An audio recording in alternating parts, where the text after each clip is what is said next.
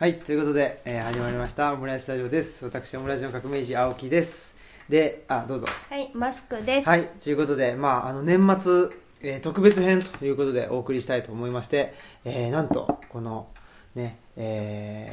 寒村に、ね、もう人もまばらな寒村にですね、わざわざ、遠くからお越しいただいたゲスト2人ということで、わーじゃあまずは初登場じゃない人から。はい、はい、初登場じゃない方の太田明日香です。やったー。ありがとうございます、ね、太田さんはオムラジトホンっていう、ね、はい、トークイベントで、はい、一緒にさせていただいて、非常にね、あれもだから2回目、お会いするの2回目ぐらいだったけど、1時間以上、ね、結構ディープな話を話したりして面白かったです、ね、評判がめちゃめちゃ良かった。あ、本当ですか。良かったです。本当ですよ。そうそう。ということで、はい、その太田さんが繋いでくれて、はい、この方と今日ね、僕初めて大和八木駅の改札前でお会いしたんですけどね、うん、はい、なんかその初めてじゃないみたいな感じで、言ってくれてる、うん、この方です。どうぞ。中岡と申します。三輪車の中岡です。はい、三輪車という出版社をやられている中岡さんですね。はい、はいはい、どうもはじめまして。どうもはじめまして。はじめまして。本当にね、なんで僕はここにいるんだろうって謎ですね。思いますね、うん、東吉野村というところまで、まずあれですよね、うん、太田さんが1ヶ月ぐらい前ですか、ちょうど1ヶ月前の10月26日、はい、京都市左京区マヤルカ古書店の本を送るという弊社から出してる本のイベントに来てくださったのが縁ですね。はい、そうですね、はいはい、それで私は本屋さんで自分の本が置かれてて、こう陽気に嬉しいなと思ってなんか中岡さんが見てたらね、ちょっといつもの調子で私が書いたんですよ。ニヤニヤしながら、そこまでなんか、はい、話しかけてやらしい感じじゃなかった。全然やらしい感じじゃないですか。はい、でもなんでそこのイベントに来られてたんですか、そもそも。私は、普段は家で編集の仕事とかをやってるんですけど、でなんかムタさん、構成者のムタさんが来るって聞いて、私ちょっとなんか今年は仕事がたくさんあって、なんかすごい疲れてて、なんか自分の仕事をもっと見つめ直したいみたいな気分もあって、でなんか他の編集者同士とかライター同士って結構話する機会多いんですけど、結構構成の人って話する機会少ないんですよ。なんかもう出版社とか、やり取りしてる人だけで、その他の人がどういう仕事の仕方してるかっていうのを全然わからないので、機会がないので、それで、いらっしゃるんならどういう感じのお仕事なのかみたいな話聞けるかなと思って伺った次第です。そ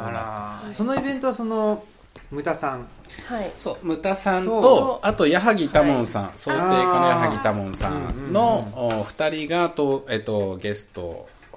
ゲストというか、2人で話をしてもらったんですけど、チャイもね、矢萩さんもね。そうなの、出てね。矢萩さんってインドにね、中学生の時から行かれてたの。そうもう筋金入りのインド人ですね。筋金入りのインド人ではないですね。いや、本当にインド人なんですよ。そうですか。もう本当にすごい。そうですか。そう。インドの話面白かったですね。面白かったですね。いや、本当にね。だからこのね、本を送るという、もう早速ね、本題ですから。そうですね。入りましょう。本だけにね、ニコニコして普段言わないようなことも言っちゃうって感じですけど、本を送るという本が非常に評判であると。いや、おかげさまで。ね、ほんで僕はこの太田さんから中岡さんをご紹介っていうかね、つないでもらう前にトホンさんでこの本をですね、買ってたんですよ。そりゃ嬉しいですよ、本当に。なんで買ったのかなっていうのをちょっと分かんないんですけど、正直すごいその、まあ、僕はツイッターをよく見てるんですけど、うん、そのツイッターでまあ流れてくるんですよ、本を送るという、うんうん、そういうので、まあうん、なんとか効果みたいなやつで、なんていうんですか、なんていうんですかね、あの効果はそういうのありますよね。ああいうんで多分なんか脳裏に焼き付いてて、でね、やっぱりほらあの悪い評判とかだと、うんまあ、それも脳裏に焼き付いちゃうんですけど、うん、やっぱ結構いいよいいよっていう評判がとってもあったんで、うん、でパッと見た時にすごくやっぱ想定もいいですし、その手触りというのも、うんね、やっぱ普通の本のカバーか、まあ、まずカバーないじゃないですか、ねうん、っていうんでちょっとやっぱし手触りもいいし、うん、っていうんでこれはと思ってですね、パッと手に取って買っていたんですよ。あ、そうなんですか。すごいですね。ただ、はいまあ、三輪車という、はい、まあ知らないです、ね。そうそう、あんまり知らないしっていうんで。そうそうそう。今、ね、どういう本を出してるんですか。いや最初に出した3冊の本がこのまあ1年、うん、2,3 年の間に出したんですけど、未来住まい方会議とか、うん父親が子供と活躍すべる時期はそう何年もないっていう本とか、うん、赤ちゃんに厳しい国で赤ちゃんが増えるはずがないって、うん、非常にもうタイトルだけ見て、うん、ああそういう本かなみたいな、うん、ある意味まあ良くも悪くも分かりやすい本を作っていて、ちょうど子供が生まれたタイミングで会社をもともと8年ぐらい勤めてた会社があったんですけど、うん、そこを辞めて、うん、自分は融通の利く仕事の働き方をしようと思って、うんまあ、この会社を作ったわけですけども、作ってやったわけですけども、まあ、その時その時の自分の中のテーマってのあるわけですよね、うんでまあ、その時ちょうど子供が大きくなる、まあ、生まれて大きくなるタイミングだったんで、うん、最初は子育ての本を2つ作り、うん、そしてでも本当にここにこういう、まあ、僕は横浜から今日来てるわけですけど、うん、横浜の本当に郊外の 町に住んでていいのかなみたいな、うん、持続可能な暮らし方で、うんまあ、やっぱりこう地方移住みたいなことも考えていたりとか、今でももちろん考えてはいるし、だからこういうところにその興味があるわけですけども、うん、いいなと思って行った時に、まあその未来住まい方会議って本作ったりとか、まあなんかやっぱり自分の興味範囲内で全部やってるんですよね。でもまあ今回9月のこの年の9月、2018年の9月に2冊の本を出して、1つがこの本を送ると、もう1つ波という本で、まあ、どちらも全然違う本なんですけど、その本を送るっていうのは、やっぱり自分が本に関わる仕事を、まあ、間接的に10年ぐらいしてきて、うんあるいはもっと言うとこう自分が生まれてこの方、本とともに、生きてきたようなところがやっぱりあって、てか本が育ててくれたなっていうのがあって、そんでそれをなんか形にしたいなっていうのが、まあ、一つあったんですよ。でも津波っていう本について話すとまたちょっと話長くなるから、ちょっと一旦ここら辺でいいですかね。うん、はいはいあそうです。まあ本を送るとね、津波っていう2冊でちょっとね話をしたいなと思うんですけど、はいはい、結構、コインの表と裏というか双子の兄弟のような本なんですね。全く違う本なんですけど。ちょっとね、そのまあ、僕も太田さんも津波ってまだ読めてないんですかね。あ、そうですね。っていうのを見せしますね。はい、ありがとうございます。だってまあ本を送るの話だけになってしまって申し訳ないんですけど、今までのね、その未来住まい方会議とかっていうのを結構、まあ、他の2冊で、まあ、題名だけ見てもちょっとなんて言ったらその現代社会と結構近い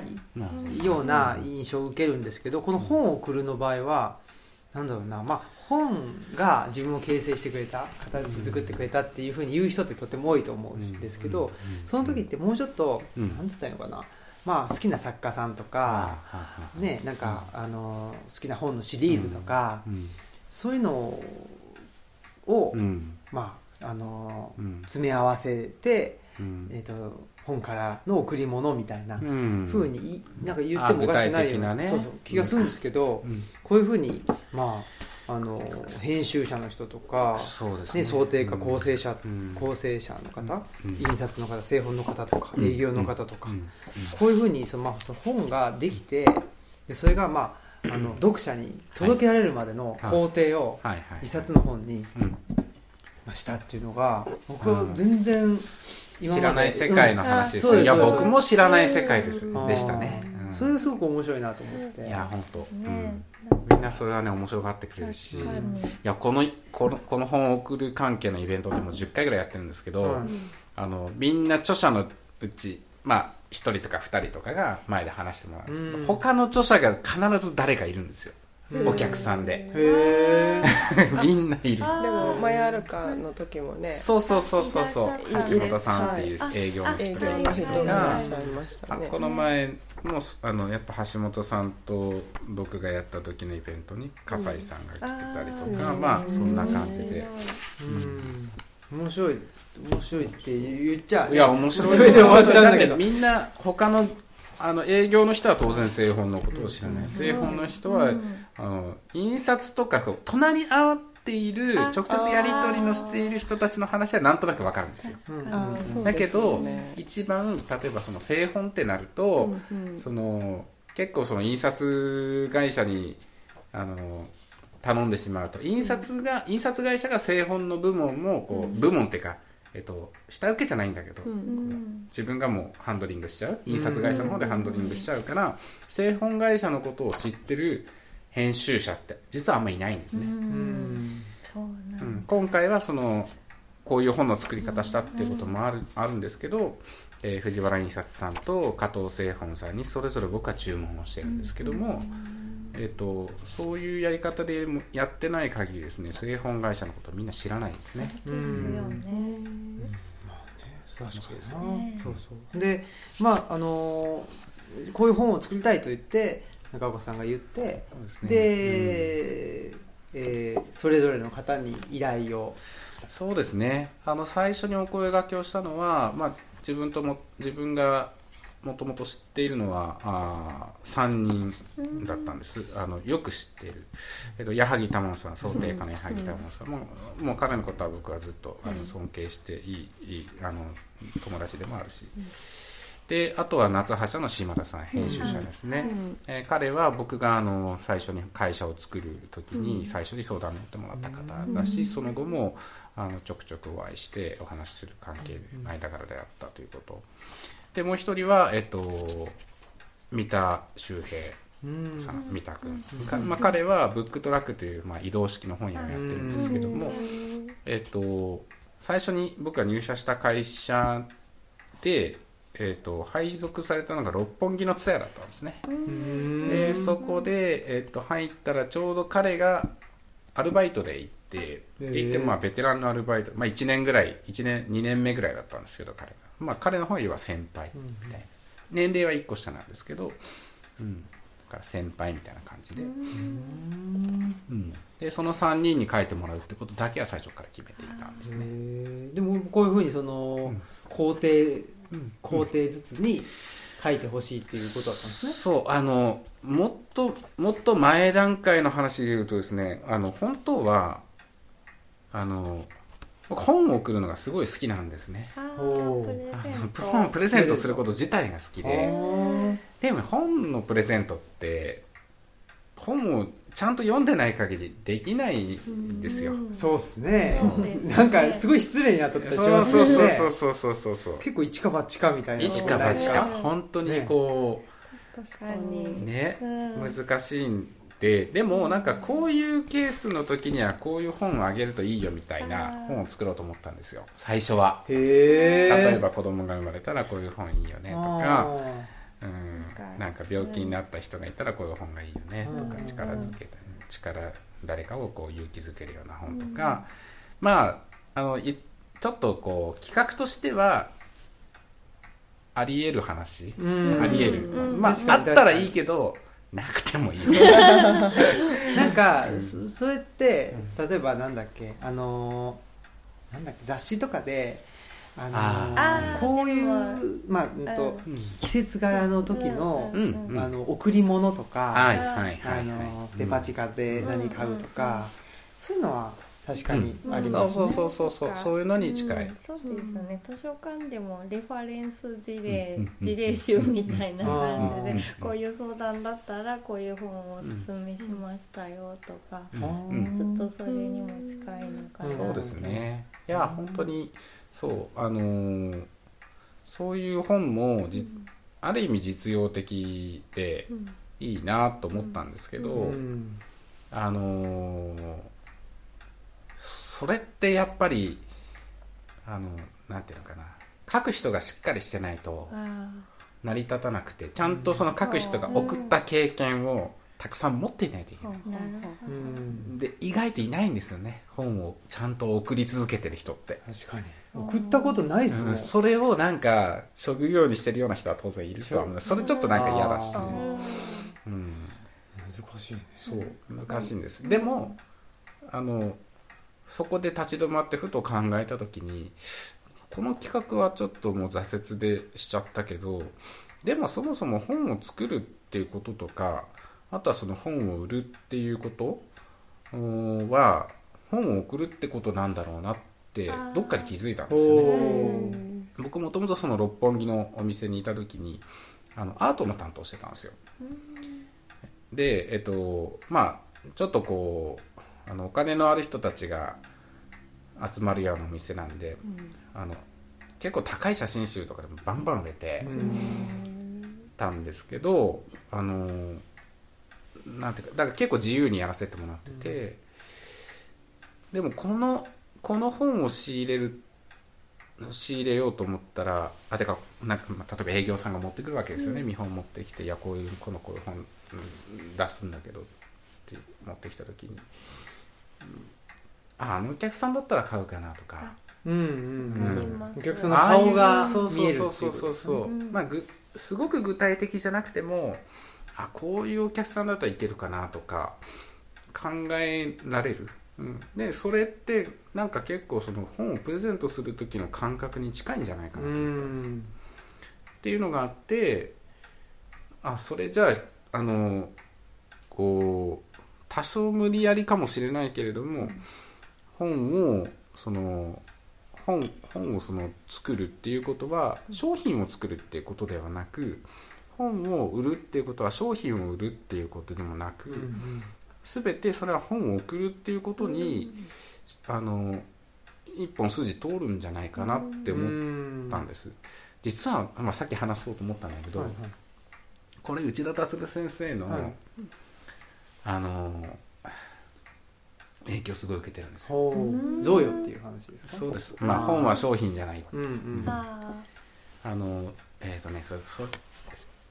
確か町場のメディア論だったかな、にも書いてらっしゃったし、4年ぐらい前の東京ブックフェアにいらした時に、講演を聞きに行ってまさにそのこと話をしてたんですよ。それがなんかふと思い出されて、これちょっとこういう感じで本で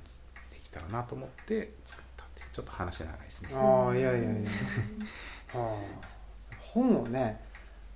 人にプレゼントしたとか、ありますか？太田さんあります？その経験。何回かありますね。自分の書いた本プレゼントしても、見本じゃない形で。見本じゃない形ではあんまりないんですけど、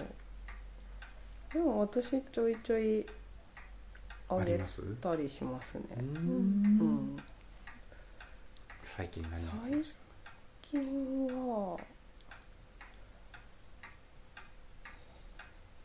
結構前ですけど、なんか夫が誕生日の時に、高野文子さん、漫画家いますね、ルキさんとか書いたね、三鳥友金スっていう、なんか福永慎一郎、あれ原子力のノーベル賞を取った人とか、友永慎一郎、あ、友永慎一郎とか、うん、牧野富雄、うんでしたっけ、植物の富太郎、異名ね、植物の人ですよね。マギの富雄もいたよね。いた気もする。とかなんかいろいろ科学者でエッセイ書いてる人っていっぱいいるじゃないですか。うん、がドミトリー・トモキンスっていう寮に住んでるっていう設定で、なんか一人ずついろんななんか、名作ですね。その人のエッセイを紹介していくっていう本があって、うちの夫はなんか 理系なんですよ。それでなんかあげました。いいですね、はい、でその図書館やっててもね、うん、まあ、図書館だから、うん、その、うん、買ってプレゼントするっていうのとはちょっと違うかもしれないんですけど、うんうん、まあなんかこうお客さんと雑談をしてでなんか悩んでるとかって言われたらなんか自分では言う言葉をかけないので、うん、この本よかったら読んでくださいっていうふうにはお渡しするのと、でも自分でも買って送ることはありますね、うん、お子さん生まれたら絵本をなんかたくましく育てっていう意味で飛べバッタを送ったりとか、あといいですね、いいですね、あとなんか一人でも大丈夫っていう意味でやっぱり狼を送ったりとかはしますね。さすが。いや僕今回この本作るにあたって、うんどうしてもその、まあ、10人以上はやっぱりちょっと無理だなと思ったんですけど、例えば師匠、師匠一番書いてほしかったなというのと、あと紙屋さんとか、紙屋さん、うん、とかあとなんだっけかな、いるんですよ本当にこう、本を運んでる人とかね、流通の本当にトラックで運転してる人とか。うん、そういう人たちの話も聞きたかったんだけど、今それでなんか続本を送るとか作っちゃったらちょっとなんかやらしいですよね。本を送るデラックス、デラックスなんか品がちょっと品がない感じが品がなくなりますね。品がなくなりますね。でもなんかトークショーの時に実際に本を送った経験のある人の話を集めてましたね、うん、そういえば、じゃあそっちの方が本当は本来やりたかったことに近いってことですね。やっぱりね、そう一般っていうかその別に編集者とかそういう人じゃなくて、その前中さんでやった時には2人か3人ぐらい、ね、素晴らしいエピソードがね聞けましたね、いいですね、なんか胸熱でね、いや胸熱です、本当にお世辞じゃない、言い過ぎじゃなく涙が流れましたね。この本作ってよかったなと思いました。あと矢作さんもなんか同じ本を買っては人にあげてるみたいなことをおっしゃってましたね。なんだっけ、サロヤンっていう小説家の我が名アラムっていう本がね好きで、普通に今新刊で買えるものはいやダメだとは言ってなかったけど。昔の想定も昔の、中古のものが好きで、それを自分で、まあ、想定家なんで自分で想定して写真上げてる、いいですね、最高ですよね。やっぱね自分で技術があったらいいですね。悩んでる時期に送るっていうか、貸してくれたりこれを読めって指示がこれを読め指示とか言われるとね、何を学生の時悩んでて、あんまり悩みすぎて眠れなくて、そしたら疲れすぎて眠れぬ夜のために内田徹先生のやつを貸してくれたりとか、眠れないから疲れすぎてそのまんまやないけみたいな、ちょっとなんかもうちょっといい話してほしいですね。じゃあいいですよ。あれ、極中期。佐藤勝さんの佐藤正の獄中記ですね。ワイルドも書いてますね。なんかちょっと閉塞感が自分でこう出口が見えない悩みの時にそれをこう 読ませていただいたんです。買って差し上げたわけじゃないんですね。あ、でも家にあってで、それをこれ読んでって、まあうん、やっぱりねどっちかというとそういう感じですね。図書館このルチャリブロもそうですけど、はい、持ってるものをシェアする、はい、っていうところに僕はなんかちょっと自分の金銭が触れる動くところがあって、うん、まあねそれじゃああんまり経済動かないんですけどあんまりそのなんか買ってきてプレゼントっていうこともまあなきにしもあらずですけど、うん、どっちかというとやっぱり自分の持ってるそのものを、うん、お裾分けみたいなのがちょっと好きだったりするのの延長がこの、ルチャリブロっていう感じはありますね。別にその金銭の交換は伴わない方がいいと思いますよね、うん、その実際に送るときにはね、うん、だけどなんかこの本は、まあ、本屋ってのは金銭の交換をするわけですけど、ねうんうん、だけどそれ以上のものを、うん、まあどう考えても、まあ、これが1800円というのが安いのか高いのかはそういう人によって違うと思うんですけど、でもなんか僕すごいずっと心に残ってる言葉っていうか、はいはい、これを書いたこれのその著者の三田くんがね、はい、アルバイト時代に六本木で働いてる時に言ってたんだけど、はい、谷崎の、はい、陰影来さんが新潮文庫で、まあ、薄いんですよ、うん、確か、うんうん、ありましたね、500円以内で買えるんですよね、うん、あれが500円で買えるんだ、うんうん、何なんだっていうことを言ってたわけですよ。それずっと残ってて憤ってるんですか？いや憤ってるんじゃなくて、こんなことは、まあ、ありえない普通だったらありえないけど、それが、まあ、本の世界なんだっていうことをボソッと言ってたのをなんとなく覚えてて、うん、なんて豊かな世界だなと思ったし、うん、でもまあその500円以上の価値があるわけじゃないですか。そうですね。そうですよ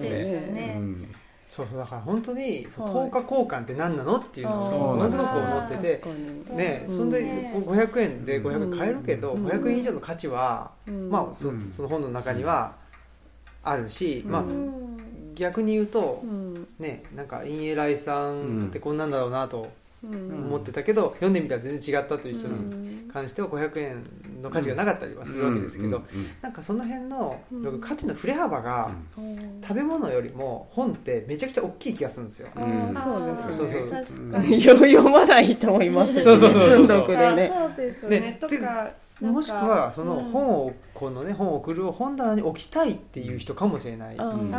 しね。まあ、その人にとってその1600円がどうかっていうのは問題だけ、まあ、ちょっと分かんないけど、やっぱりなんかそのなんていうのかな、そのものが持ってる価値の振れ幅が大きければ大きいほどそのものには可能性があるんじゃないかっていうふうになんか思ってて、でもそれ商品としてはあんまり成立しないというか、等価交換を前提にしてるから商品としては、いやだけどその内田先生がブックフェアの時の講演で言ってたのはやっぱり本の流通、うん、というか本がたくさんの人に行き渡るためには、うん、やっぱり商品として流通をした方がたくさんの人に届くであろう、うんうん、まあ仕方なくってわけじゃないんだけど、うん、その方が、まあ、そういう見かけ上はそういう商品として出回ってるけれども、うんうん、商品じゃないっていう言い方をされてて、あ、うん、それはなんか切り分けて考えた方がいいんだろうなと思ったんですよね。なんか最後の若松英輔さんの言葉を送るっていうのがすごいしっくりして、そうですね。なんかやっぱりね、本はまあお金出して買うけど、なんかねその言葉をこうね、ずっとその後の人生にもね、生きるようなことをもらったりとか、なんかそういうところにねある気がしますね。あとはなんか買った瞬間に入ってくもんじゃないじゃないですか。10年後20年後かもしれないし、まあすぐに読めば一応なんていうか、だからすごいその消費になんかしえない、消費しにくいというか、できないのかもしれない、できないですよね。まあ消費してくれってなんていうのかな、こう主張してるような本もあるんだけど、もうすぐ食べてね、もう今腐っちゃうからすぐ食べてねみたいな本もあるし、そういう売り方をされてる本もいっぱいあるんだけど。なんか今回のこの本に関しては、消費されない本に したいで、何回読んでも耐えうる本にしたい、だからタイトルも想定も、一見するとわからないものにしたいと思ったんですよね。本を送るって何ですか、それは。帯もないですもんね、これね。ありますあります。あるんですか、帯。あ、そうだ、さすがにね。そうか。でもそうですよね。なんか確かにいろんな本屋さんで本を送るのこと言ってるから知ってはいたけど、そのじゃあどんな本なのかっていうのはずっと知らなかったですね、読むまで。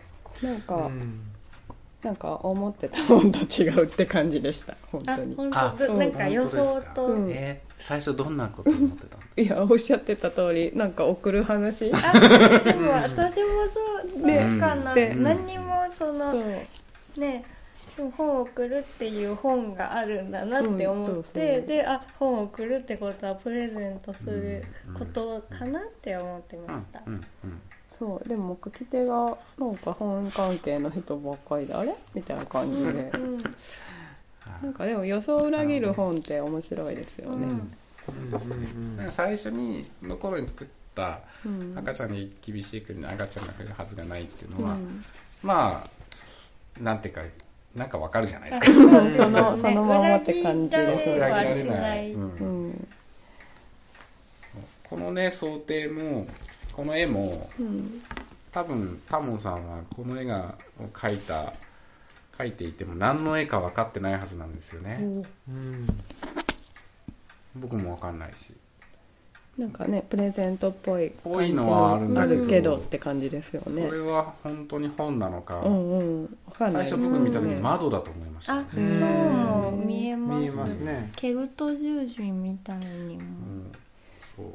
う。なんか窓もね。本みたいな感じしますもんね。確かに入り口でね開くとね、そうですね。あ、いいことですね。素敵。窓の外のそのまた向こうっていう絵本があるんですか。はい、あって。ちょっとそれみたいな。まあでも本って窓みたいなもんですよね。そうですね。すごい。窓を持ち歩くって本当だ、持ち歩ける窓なんです だからまあ持ち歩ける本っていうのも、結局活版印刷術が、できてから以降ですからね、ここ 4,500 年の話ですからね。そうですよ ねまあでもそっか、まあ、和本はもしかしたら違うかな。あ、そうか、昔は朗読で聞かせてたって言いますよね。その活版の前はね。そういう職業の人がめっちゃでかいとかね。だから津波はまさにインドのそういう絵巻物師、字は読めないわ、本を買う金はないわっていう人の家を回って。最近こういうことがあっちの地方であってねっていうことをその家を訪ね歩きながらそんな話をする職業の人たちがいるんですよ。ポトワって言うんですけど、多分そっちの方が、うん、歴史的には本質的というか、うん、長い、うん、長いです。めちゃ長いです。現象的でしょうね。美和法師みたいな感じですかね。そうそうそう、いや本当そうです、そうです、そうです、ね、太平清美とか熊野美国とか、ね、そうそうそうそう、紙芝居屋さんとか、うん、僕本ってそういうものだと思ってて、うん、やっぱし人と人とをつなぐなんか、うん、なんていうそのコネクトの部分っていうのを本が担ってんじゃないかなとは思ってますね。だからこの、ね、ルジャリブロも本がたくさん置いてありますけど、うん、あこの本読んだことありますとかいうところから話が始まるっていうところも、ね、うん、あるし、うん、本当に、ね、本読んでたら共通の友達がいるぐらいにこうキュッと近づけるかなって。うんうんうん、思うんで、まあ、逆に言うとこれだけ自分が読んでる本を公開するっていうのは結構恥ずかしいというか、ね、こんなん読んでて、まあ、逆にあれ読んでないんだみたいな、ね、あ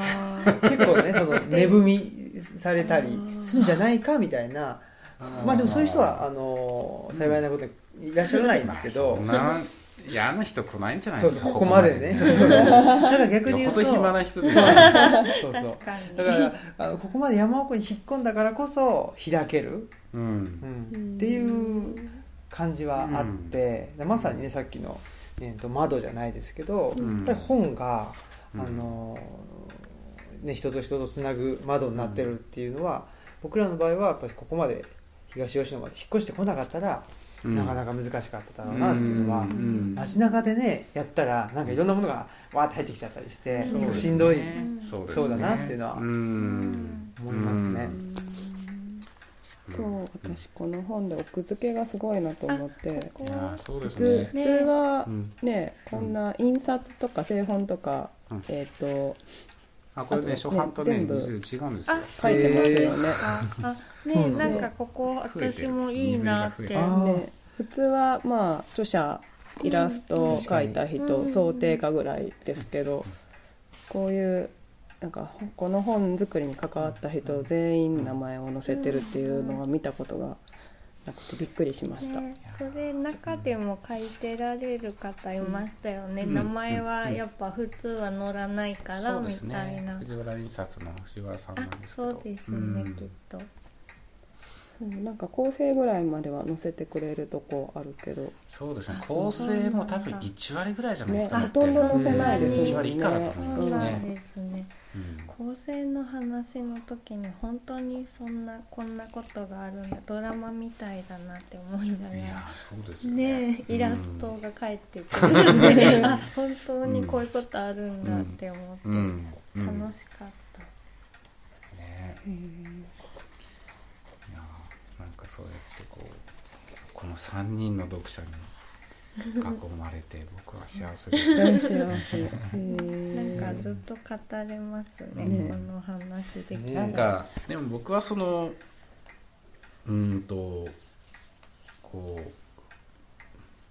本はね、うん、素晴らしいものなんですけど、はい、素晴らしいものだし、それでいろんな人と話ができたりいろんな人とつながれたり、はいはい、するんだけれども、それで何かこうコミュニティができて、うん、そしてこう本好きとそうじゃない人みたいな、ものができてしまうのがやっぱりちょくちょくそういうことってあるわけですよ、で、こうなんていうのかな、まあそれは仕方がないんだけど、僕は本作りをしていて、それは本を売る立場になっていた時もそうなんだけど、どうやったら読んでない人に読んでもらえるかっていうことをやっぱすごい考えますね。ね、それは私もすごい思います、ね、なんか結構インターネットで、まあ、SNS とか特にまあ今営業で使う人多いじゃないですか、で、まあ、SNS とかって結構同じ中で情報が回ってる感じで、なんかその外に行かないっていうか、そうですね、なんか全然知らない人と出会うのにどうしたらいいのかなと思って、私はなんか売りに行ったりとかイベントやったりするんですけど、なんか、僕も職場で接してる、まあ、利用者さんだったり障害者 の就労支援してるんで、利用者さんもそうだし同業の人もそうですけど、あんま本読まないんです、まあそうです、なんで、合気道してるんですけど、その職員のためにも合気道、職員のため、その対人支援のための合気道ってやってるし、利用者さんにもやってるんですけど、その時に僕はこの本を一冊紹介するようにしてて、それをまあ僕を通してみんなに伝えるということをしてたりとか、あとはまあラジ、まあ、こういうねオムラジもそうですし、あとはその地方移住と関係でどっか、まあ、人と話す時とか、結局やっぱ本を読む人ってなんかそういうところで出会うとあんまり多くないわけですよね。そうですそうですそうです。だからまあ本でその人たちに本をね、まあ僕は本で生活を成り立たせてるわけじゃないので、ねあれですけど、やっぱし、まあ、僕を通して本の内容とか、本のね、ことが伝わったらいいかなとは思って、それまさに本を送るってことですよね。そうだからさっき矢作さんが想定を、ねして自分で言ってましたけど、やっぱり僕の場合はその自分を通して、その自分の言葉でだったり、自分のなりのロジックだったりっていうのを通して、伝えてる、それは多分矢作さんとやりたいことは一緒っていう、だし感じてることは一緒なのかなっていう気はしますね。そう本当にだからこの中で製本のパート書いてくれてた笠井恵美子さんが、本は特別じゃないっていうことをね、言ってて、それは僕すごい好きなパートなんだけど、こう本ってすごいよね、素晴らしいよね、この本良かったよねって、その言ってると、そのまあその中で消費するようなものばっかりになってしまうから、なんかもっとこう最近ちょっと頭の中にある言葉として、本ってもっと日用品にできないかなって思ってるんですよ。日用品として本が流通するような、それは流通っていうのは商品としての流通もそうなんですけど、そのもっと日常的なものになれたらなって思って、それをどうしたらいいのかってすごい課題で、逆に言うと聖書とか。もうめっちゃ日用品じゃないですか。そうですね、いやいや日用品ですねコーラとかね、そうですね、そういう本は存在はするわけですよね、そう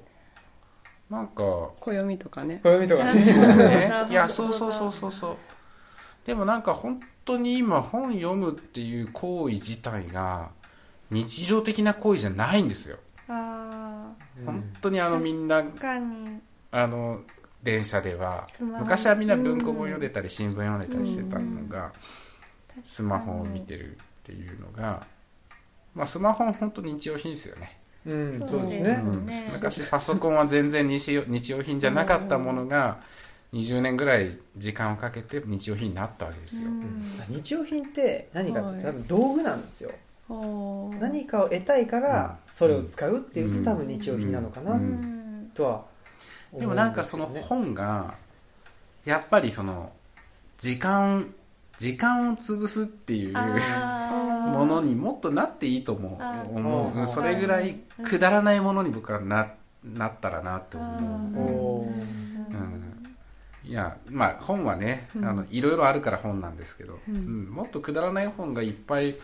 読まれたらなっていう、くだらないで言ったら、小説とかね去年なんかめっちゃ今年流行ったカップ焼きそばのそうとかね、作り方の本とかね、あれとかめちゃくちゃ面白かった。でもなんか実用的なって言ったら、あんまり普段自分が読まないジャンルでも、自分が好きな人が好きって言ったらその人のこと知りたいから読むとか、なんかね、そういう、そうそう、だもっと多分人間が魅力的になって、その人が人間が魅力的になってって言うけどその人がなんかこうやってね本を持ってるみたいな、まあそういう広告もありますけどね、なんかあの人が読んでるみたいなことでね、だとなんか本がインテリアっぽい感じ、そうなってしまうとどうなんでしょうね。インテリアね、難しいですね。そういう本屋さんも、ね、インテリア問題ありますよね。ありますあります。ツタヤとかで。ツタヤ。なんか詩とかがこれから流行るんじゃないかと思ってて。いや、それは僕も思いますね。なんか詩は結構短いしすぐ読めて、割と残るじゃないですか、いい詩は何回も使われて、でなんか詩のいいところは朗読ができて、それで終わるじゃないですか、でなんかこの間詩の朗読会初めて行ったんですけど、全然知らない詩とか全然プロの詩人じゃない素人の人が書いた詩でも、なんかその人の声でその人のリズムで呼ばれるとすごいいいものに聞こえて、でなんか読んでないから次何来るか分かんないんですよ。でなんかすごい面白いんですよ。声に出して読むっていいことですよね。そうそうそう。いや僕も必ずイベントの時には、自分がまあ話をする時になんですけども、本を送るのを一節読むようにしてるんですよ。読んでもいいですか？はい、あ、どうぞ。どの、はい、じゃあちょっとお借りしてみます。どうぞ。いつも読む一節があるというわけではなくて、なんか日によって結構その時その時で違うんですけどね、違うんですけど、でも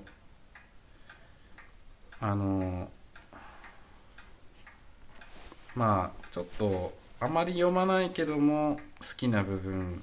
として、取り次ぎの川人さんが書かれていた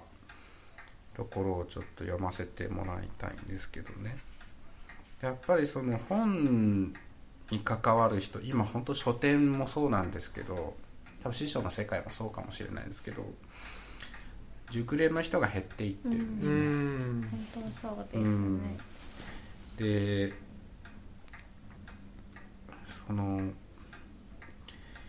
そういう人たちが減っていってることが、もしかしたらまあその本の業界が傾いていることの一つなんじゃないかなとも思うんですけど、そういう安直な話じゃなくて、ですね、ごめんなさいね、なかなか緊張してそうですその時々でなんか光ってる言葉でね、美味しいですね、水羊羹。あ、よかった、よかった。手作りあんこの水羊羹見ただけ。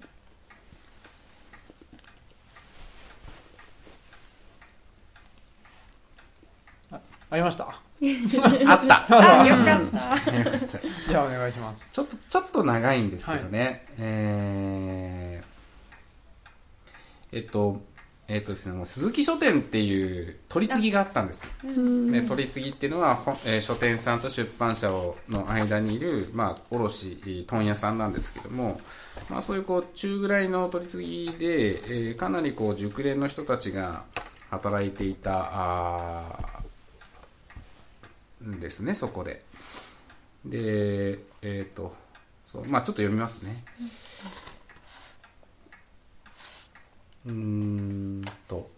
その問い次はね、ある、まあ、神田にあったんだけど別の場所に移転したんですね。まあその時、要は経営不振で移転せざるを得なくなったんですけど、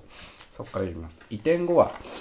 少なくなった人員でなんとかこれまでのサービスとスピードを維持しようと連日遅くまでみんな頑張っていたが、それも虚しく1年も経たずに倒産してしまった。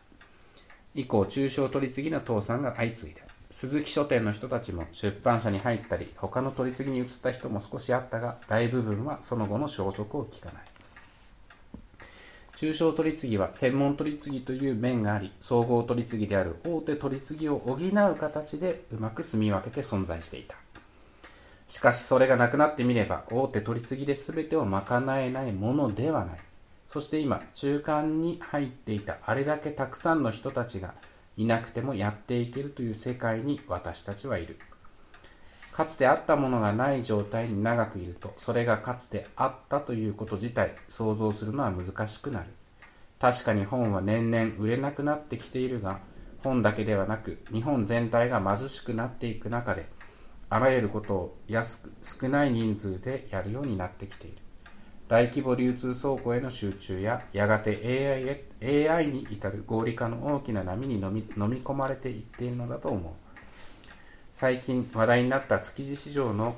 豊洲移転問題も、土壌汚染や建物の構造などいろいろ論点はあるが、本質はきめ細やかな現場の営みを置き去りにしながら、全体がこのような流れに突き進んでいるということではないかと思う。多くの熟練労働者たちが消えていくが、それによって生まれた剰余価値によっておそらくは誰も豊かになるわけではないっていうここがもうしびれる部分ですよね。そこ好きでした。築地の話とか。その通りっていうかね。いや本当にそうだ。効率化することによって豊かになるわけじゃないっていうのはもう本当にその通りだなって思うし、これはなんかいや。豊かになるどころかって話なんですよね。貧しくなってるんですよね。その貧しい人と、豊かというかすごくお金持ちの人の、その格差がすごいスピードで広がっているっていうね、合理的なであればあるほどそのスピードが、速くなっていくっていう、そして経済的だけじゃなくて精神的にも貧しくなっていってるんですね。ね、IT 革命とか言ってメールできるようになって暇になるからと思って忙しくなっただけでしたね。どこまでも追いかけられてるそう追いかけられますよね。ただやっぱしね、この東吉野でこういうことやってますって発信して、でね、中岡さんもね、太田さんも来てくれてるっていうのは、これはやっぱしある一面ではあると思うので、インターネットのおかげで、やっぱしインターネットやっぱし何を伝えたいのかっていうところにフォーカスして、その手段っていうのはやっぱりちょっと目まぐるしく変わってるっていう感じはしますよね。その中でその目的が手段になってしまい、そのままどこかへ流されていってしまうというのがなんか。今の社会のちょっと、だからなんか漂流教室じゃないけど漂流感ディストピア、やっぱありますよね。でも流れ着いちゃったわけですけど、我々もここにそうですね、新人類にならないといけないですかね。いやでもその目的化されたことっていやすごいだから他人の目的なんですけど、自分の目的じゃないんだけど、最近すごい変だなと思うのは、それは引きな話ですけど、なんで政府がね、携帯代高いとかね、あとポイント還元できるようになんか中小のお店でもそういうシステム導入しなさいとかね、何を言ってるんだって思うんですよ。いやでも僕もちょっと今日ね、それも同じ、ちょっと長くなっちゃうんであれですけど、なんかやっぱし政府って誰のために何をしてるのかなっていうのがさっぱり分かんなくなってきてるっていうかね、国、例えば、JAL にしてもそうだし、アメリカだったらなんかね、その金税みたいなやつとか、その潰れてしまうとその国が潰れちゃうっていう理由によって税金で民間会社を補填するわけでしょ、それってどうなんっていうのは、思ってて、確かにそれが潰れちゃうとある種のインフラ的なものがなくなっちゃうから、みんなが不幸になるでしょっていうことなのかもしれないけど、なんかそれにしてはちょっとなんか、じゃあその民間会社はその国民のことを考えて会社を運営してるのかっていうとしてないわけでしょ、してないわけです。自分のところの利益を考えてるわけでしょ、っていうね、まあ、それが僕が 3.11 の時にその原発があって、うん、で東電とかね、うん、新聞社がその東電に配慮して原発を報道しないって、うん、いや誰のためにあんたらいいのっていうのはめっちゃ思ったっていうのが、まあ、この、ね、オムラジを始めたきっかけでもあるし。なんでオムライスなんですか？みんなが好きだからです僕ね生まれてこの方オムライスを好きだと思ったことはないんですね。ない。あら、じゃあ私もない。美味しいことは分かってますよ、はいはい、あ大好きってことじゃない。5年以上食べてない。あ本当ですか？はい、そっかぜひ食べてください。結構ね、はいまあ、確かにいやーっていうことではないかもしれないけどあなんだろうなうまいねみたいな。うん。オムライスの中にあれなんかケチャップライスみたいな ありますね。あれがうまいです。チキンライスみたいな。そうそうそう。卵いらないと。そう卵はそういうわけじゃない。僕でも卵大好きだから。自分がだから大好きだから。そう自分が好きだからみんな好きだろうなって思う。私だったら焼き鳥ラジオ。ああそうそう。それでいいんじゃないですかね。焼き鳥ラジオ。僕小さい頃にてか中学生ぐらいまでうちに鶏飼ってたんですよ。だから新鮮ないやいや締めはしなかったですけど卵があまりにも当たり前に存在してたんですよ。美味しい卵がめっちゃ美味しい。だからあえてなんかオムライスとか言わなくていい。な